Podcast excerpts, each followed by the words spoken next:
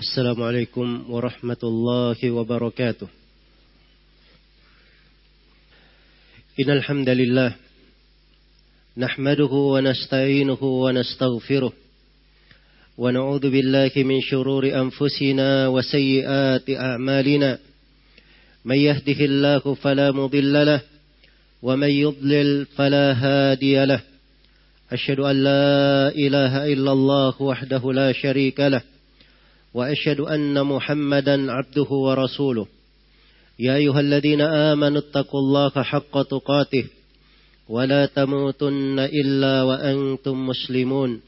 يا أيها الناس اتقوا ربكم الذي خلقكم من نفس واحدة وخلق منها زوجها وبث منهما رجالا كثيرا ونساء. واتقوا الله الذي تساءلون به والأرحام. إن الله كان عليكم رقيبا. يا أيها الذين آمنوا اتقوا الله وقولوا قولا سديدا. يصلح لكم أعمالكم ويغفر لكم ذنوبكم.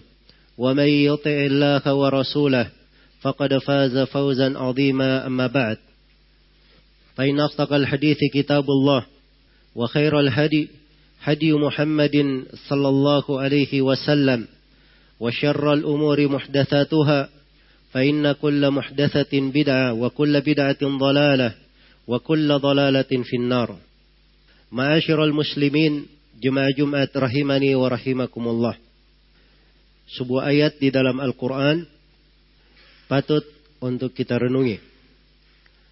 Kita perhatikan kandungan dan maknanya. Di dalamnya terdapat penjelasan sebuah keutamaan dan rahmat dari Allah Subhanahu wa taala untuk segenap hamba-hambanya yang beriman.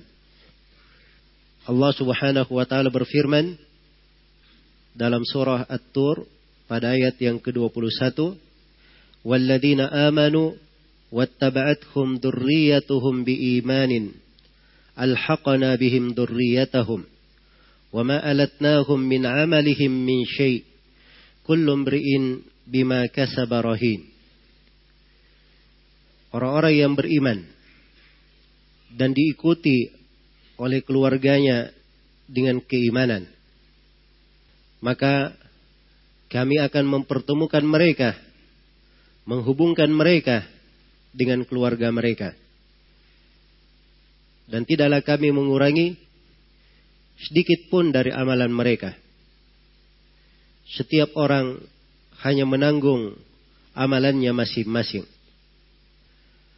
Dalam ayat yang mulia ini terdapat penjelasan bagaimana karunia Allah Subhanahu wa taala, kemurahan, kedermawanan dan kelapangan rahmatnya. Dan ini nikmat yang sangat besar untuk seorang hamba. Di mana jika orang-orang tua beriman kemudian diikuti oleh keluarganya, anak-anaknya, cucu-cucunya, dan siapa yang terkait dengannya mengikutinya dengan keimanan, maka kami akan mempertemukan mereka dengan keluarga mereka. Mereka akan dipertemukan dengan keluarganya oleh Allah Subhanahu wa taala pada hari kiamat akan diberi pada kedudukan yang sama. Walaupun anak-anak ada kekurangan dari sisi ketinggian derajat, hanya saja begitu ia mengikuti ayah-ayahnya dengan keimanan, maka dia akan disusulkan, diikutkan ke sana. Akan diikutkan bersama mereka. Dan ini dari kesempurnaan rahmat untuk orang-orang yang beriman. Karena itu datang dari Ibnu Abbas radhiyallahu anhuma yang dalam beberapa riwayat yang maknanya beliau berkata bahwa siapa yang mengikuti dari ayah-ayahnya dengan keimanan maka mereka akan dikumpulkan bersamanya. Kalau ada kekurangan dari derajat anak yang mengikuti, maka akan diangkat derajatnya sehingga dia sama kepada kedudukan ayah-ayahnya. Dan ini agar supaya menjadi sejuk mata orang-orang yang beriman, menjadi gembira hatinya dan indar kesempurnaan nikmat untuk mereka pada hari kiamat. Maka ini ayat penjelasan bahwa mengikuti ayah-ayah dengan keimanan membawa keberkahan dan kebaikan. Mereka akan dipertemukan di atas kebaikan. Akan disamakan dari kedudukan dan derajatnya. Sebagaimana sebaliknya, apabila anak-anak mereka beramal dengan amalan yang baik, melebihi dari ayah-ayah mereka, maka Allah Subhanahu wa taala juga memberikan keberkahan untuk orang-orang tua mereka sehingga diangkat derajatnya, diangkat kedudukannya. Sebagaimana yang diriwayatkan oleh Imam Ahmad rahimahullahu taala dari Abu Hurairah radhiyallahu taala anhu Rasulullah sallallahu alaihi wasallam bersabda Inna Allah la yarfa'u darajah lil abdi salih yaumal qiyamah. Sesungguhnya Allah akan mengangkat derajat untuk seorang hamba yang salih pada hari kiamat. Fayaqulu, Ya Rabbi, anna li hadihi. Maka hamba ini berkata, Wahai Rabbku, kenapa bisa saya memperoleh mendapatkan pengangkatan derajat ini? Fayaqul, maka Allah firman, Bistighfari waladika lak. Karena anakmu selalu memohonkan ampun untukmu. Dan di dalam sahih Muslim dari Abu Hurairah radhiyallahu anhu Rasulullah sallallahu alaihi wasallam bersabda, "Idza mata al-insanu inqata'a min amalihi illa min thalath. Sadaqatin jariyah aw ilmin yuntafa'u bih aw waladin salih yad'u lah." Apabila seorang manusia itu meninggal, maka terputus dari amalannya seluruhnya kecuali tiga. Yang pertama adalah sedekah jariah. Itu dia bersedekah yang kemanfaatannya mengalir, berlanjut di tengah manusia. Maka sepanjang kemanfaatannya masih mengalir di tengah manusia, mengalir pula pahala dan kebaikan untuknya. Dan yang kedua, yang tidak terputus adalah ilmin yuntafa'u bih. Ilmu yang diambil manfaat dengannya. Sepanjang seorang itu memiliki ilmu, diajarkan kepada manusia, maka ilmu ini sepanjang masih bermanfaat di tengah manusia, pahala akan terus mengalir untuknya. Kemudian yang ketiga adalah waladin salih yad'ulah, anak salih yang mendoakan untuk orang tuanya. Ini juga tidak terputus.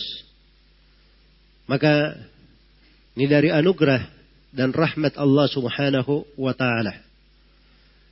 Semuanya memberikan pengaruh. Kebaikan orang-orang tua diikuti oleh keluarganya dengan keimanan. Sebagaimana sebaliknya anak-anak yang beramal dari ketaatan melebihi dari orang tuanya, maka mereka akan dipertemukan oleh Allah Subhanahu wa taala sebagiannya diangkat derajatnya sehingga mereka bersama dan berjumpa di sorga Allah Subhanahu wa taala. Kemudian di akhir dari ayat diterangkan bahwa keutamaan ini bukan artinya ketika anak-anak itu mereka mengikuti orang tua di dalam derajat dan kebaikan disebabkan karena keimanan, bukan artinya hal itu mengurangi amalan mereka. Apalagi mereka menanggung dosa dari anak-anaknya. Karena wama alatnahum min amalihim min syai. Amalan mereka tidak pernah kami kurangi. Amalannya sempurna untuk orang-orang tua yang diikuti. Dan kaidahnya kullu nafsin bima kasaba rahin setiap jiwa terhadap apa yang dia kerjakan, dia tergadaikan dengannya. Maksudnya tergadaikan, dia sendiri yang menanggungnya. Dia mempertanggungjawabkannya, dibalas dengan hal tersebut. Menjadi bebannya, tidak ditanggung oleh orang lain. Tidak ditanggung oleh orang lain. Maka demikianlah ketentuan di dalam agama ini. Dan ini ayat yang sangat agung, ayat yang sangat mulia. Terdapat di dalamnya simpulan beberapa pelajaran. Pelajaran yang pertama, pentingnya keimanan. Karena ini adalah syarat di dalam memperoleh kebaikan sehingga dihubungkan antara orang tua dan anak-anak, anak-anak disusulkan kepada orang-orang tuanya sebagaimana sebaliknya orang-orang tuanya ditinggikan derajatnya ini semuanya diikat dengan sebuah syarat. Syaratnya adalah keimanan. Syaratnya adalah keimanan. Wattaba'atkum dzurriyyatuhum biiman. Keluarganya mengikutinya dengan keimanan.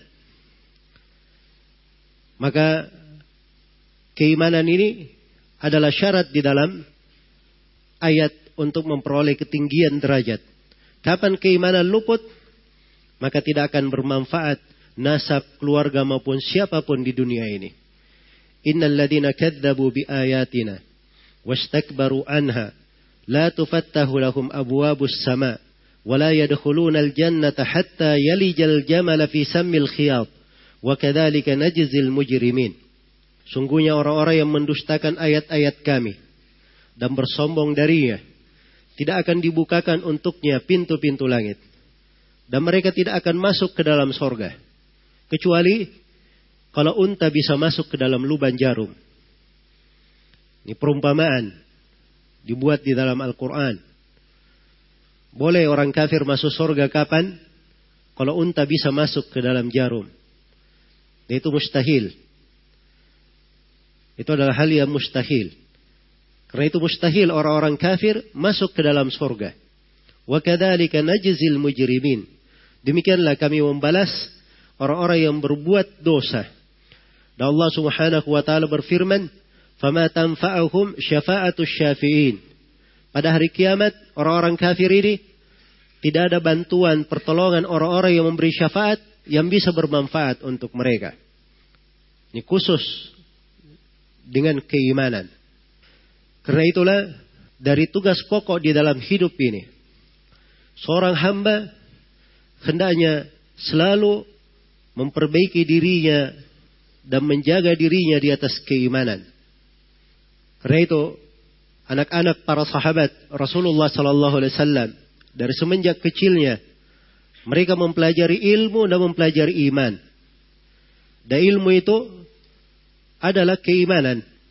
Keimanan adalah keyakinan yang terdapat di dalamnya berbagai jinjan dan derajat ada yang terkait dengan amalan hati. Ada yang terkait dengan lisan. Ada yang terkait dengan anggota badan. Ucapan dan amalan. Bertambah dan berkurang. Dalam keimanan berjenjang derajat dan kedudukan. Ada yang merupakan pokok dari iman dasar dan pondasinya. Kapan hilang, maka hilang keimanannya, dia tidak dianggap beriman atau disebut sebagai kafir. Ada dari keimanan yang merupakan kewajiban. Jika berkurang, akan kurang dari keimanannya. Dan ada dari keimanan yang merupakan penyempurna-penyempurna. Maka keimanan ini adalah sumber dari kebaikan. Karena itulah jalan yang paling pokok di dalam memelihara diri di atas kebaikan dan memperoleh keutamaan di dalam ayat ini. Seorang menjaga dirinya di atas keimanan. Dia memelihara dirinya di atas keimanan. Kemudian faedah yang kedua dari ayat ini terdapat bahwa kesolihan dari orang tua, kebaikan dari orang tua itu memberi pengaruh kepada anak-anak. Pengaruh dan membawa keberkahan dan kebaikan untuk anak-anaknya di dunia maupun di akhirat saat orang tuanya masih hidup maupun setelah meninggal. Karena itulah kewajiban atas setiap orang tua untuk bertakwa kepada Allah Subhanahu wa taala. Menjaga dirinya di atas kebaikan agar supaya dia berberkah untuk dirinya dan berberkah untuk anak-anaknya.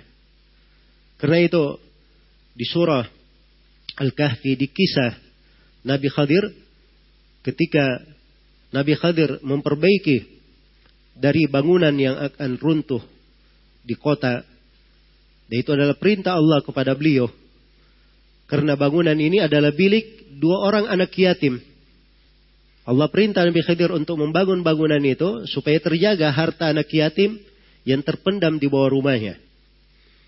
Dan disebutkan alasannya di dalam ayat wa kana abuhuma salihan.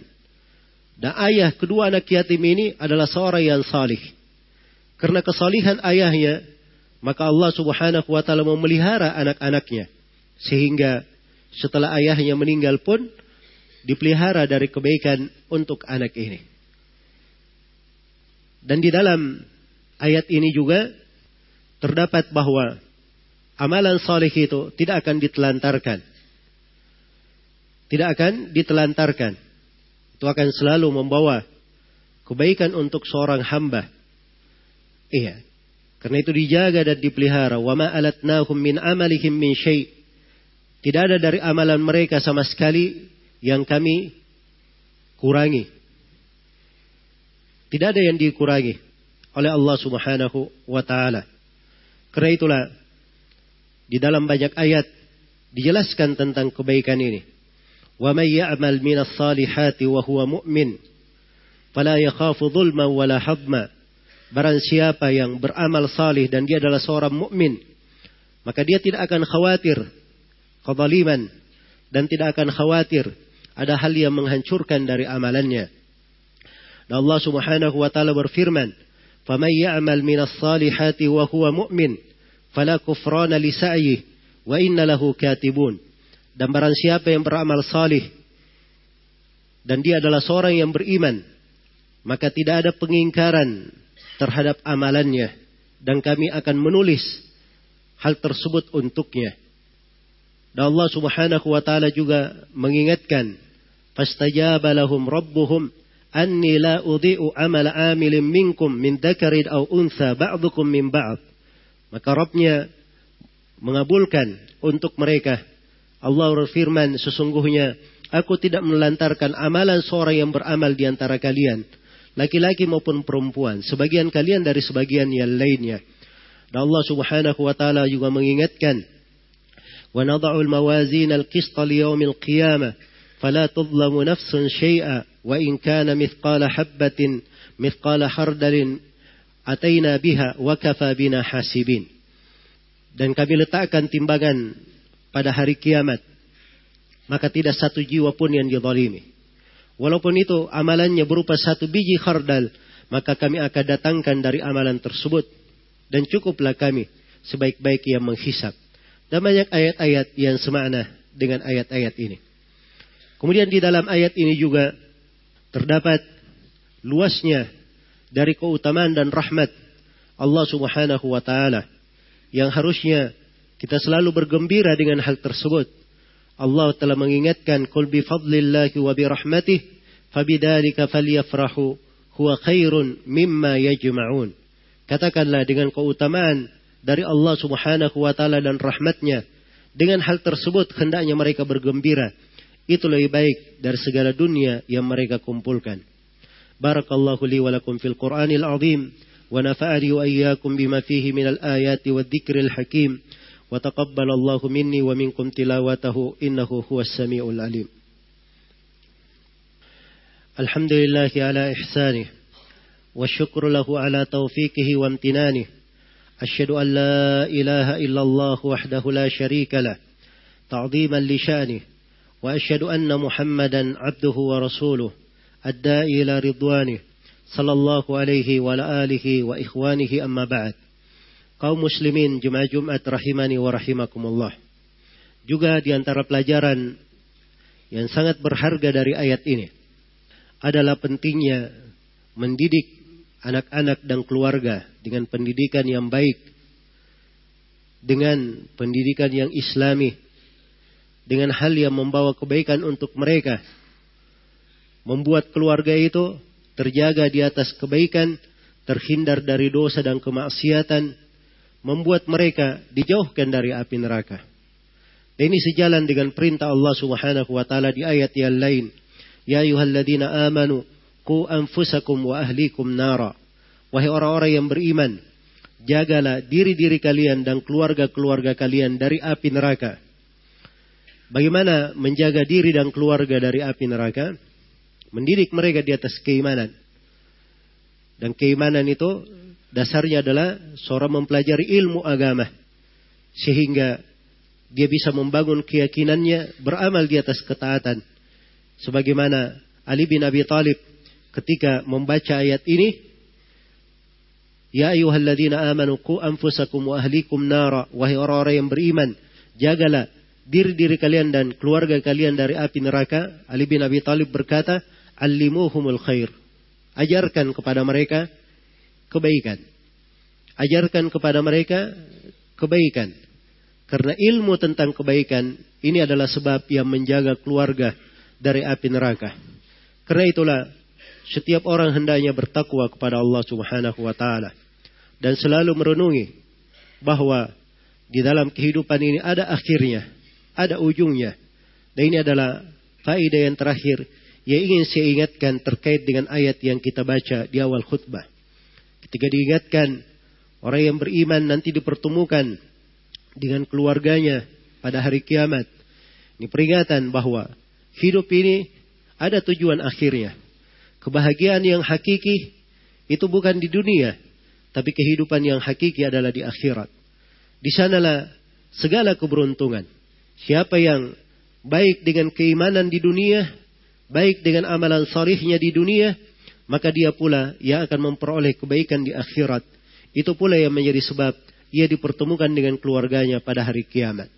Karena itulah selalu renungi dari kehidupan ini, di mana kita berarah, ke mana kita menuju, dan semua dari kita pasti dan berjalan menuju kepada akhirat akan menghadap kepada Allah Subhanahu wa taala menemui dari amalan dan segala usaha yang kita kerjakan di atas kehidupan dunia ini. Dengan itulah kita harus bersiap dan itu pula yang akan kita pertanggungjawabkan kelak di kemudian hari di hadapan Allah Subhanahu wa taala. ثم اعلموا رحمكم الله إن الله أمركم بأمر بدأ به بنفسه وثن بملائكته بقدسه فقال جل من قائل إن الله وملائكته يصلون على النبي يا أيها الذين آمنوا صلوا عليه وسلموا تسليما اللهم صل وسلم على نبيك ورسولك محمد. وارض اللهم عن خلفائه الراشدين أبي بكر وعمر وعثمان وعلي وعن الصحابة أجمعين. وأن معهم بفضلك وجودك وإحسانك يا أرحم الراحمين. اللهم اغفر للمسلمين والمسلمات والمؤمنين والمؤمنات الأحياء منهم والأموات. إنك سميع قريب مجيب الدعوات يا قاضي الحاجات. اللهم أعز الإسلام والمسلمين وأذل الشرك والمشركين ودمر أعداء الدين ومن شايعهم من المنافقين والمرتدين. اللهم أصلح ولاة أمورنا واجمع كلمتهم على الخير واهدهم إلى أقوم السبيل وأعينهم في بالعمل بطاعتك ورضاك يا أرحم الراحمين. اللهم ظلمنا أنفسنا وإن لم تغفر لنا وترحمنا لنكونن من الخاسرين. ربنا اغفر لنا ولإخواننا الذين سبقونا بالإيمان. ولا تجعل في قلوبنا غلا للذين آمنوا. ربنا إنك رؤوف رحيم. ربنا آتنا في الدنيا حسنة وفي الآخرة حسنة وقنا عذاب النار. عباد الله إن الله يأمر بالعدل والإحسان وإيتاء ذي القربى وينهى عن الفحشاء والمنكر والبغي. يعظكم لعلكم تذكرون. فاذكروا الله العظيم الجليل يذكركم واشكروه على نعمه يزدكم ولذكر الله أكبر والله يعلم ما تصنعون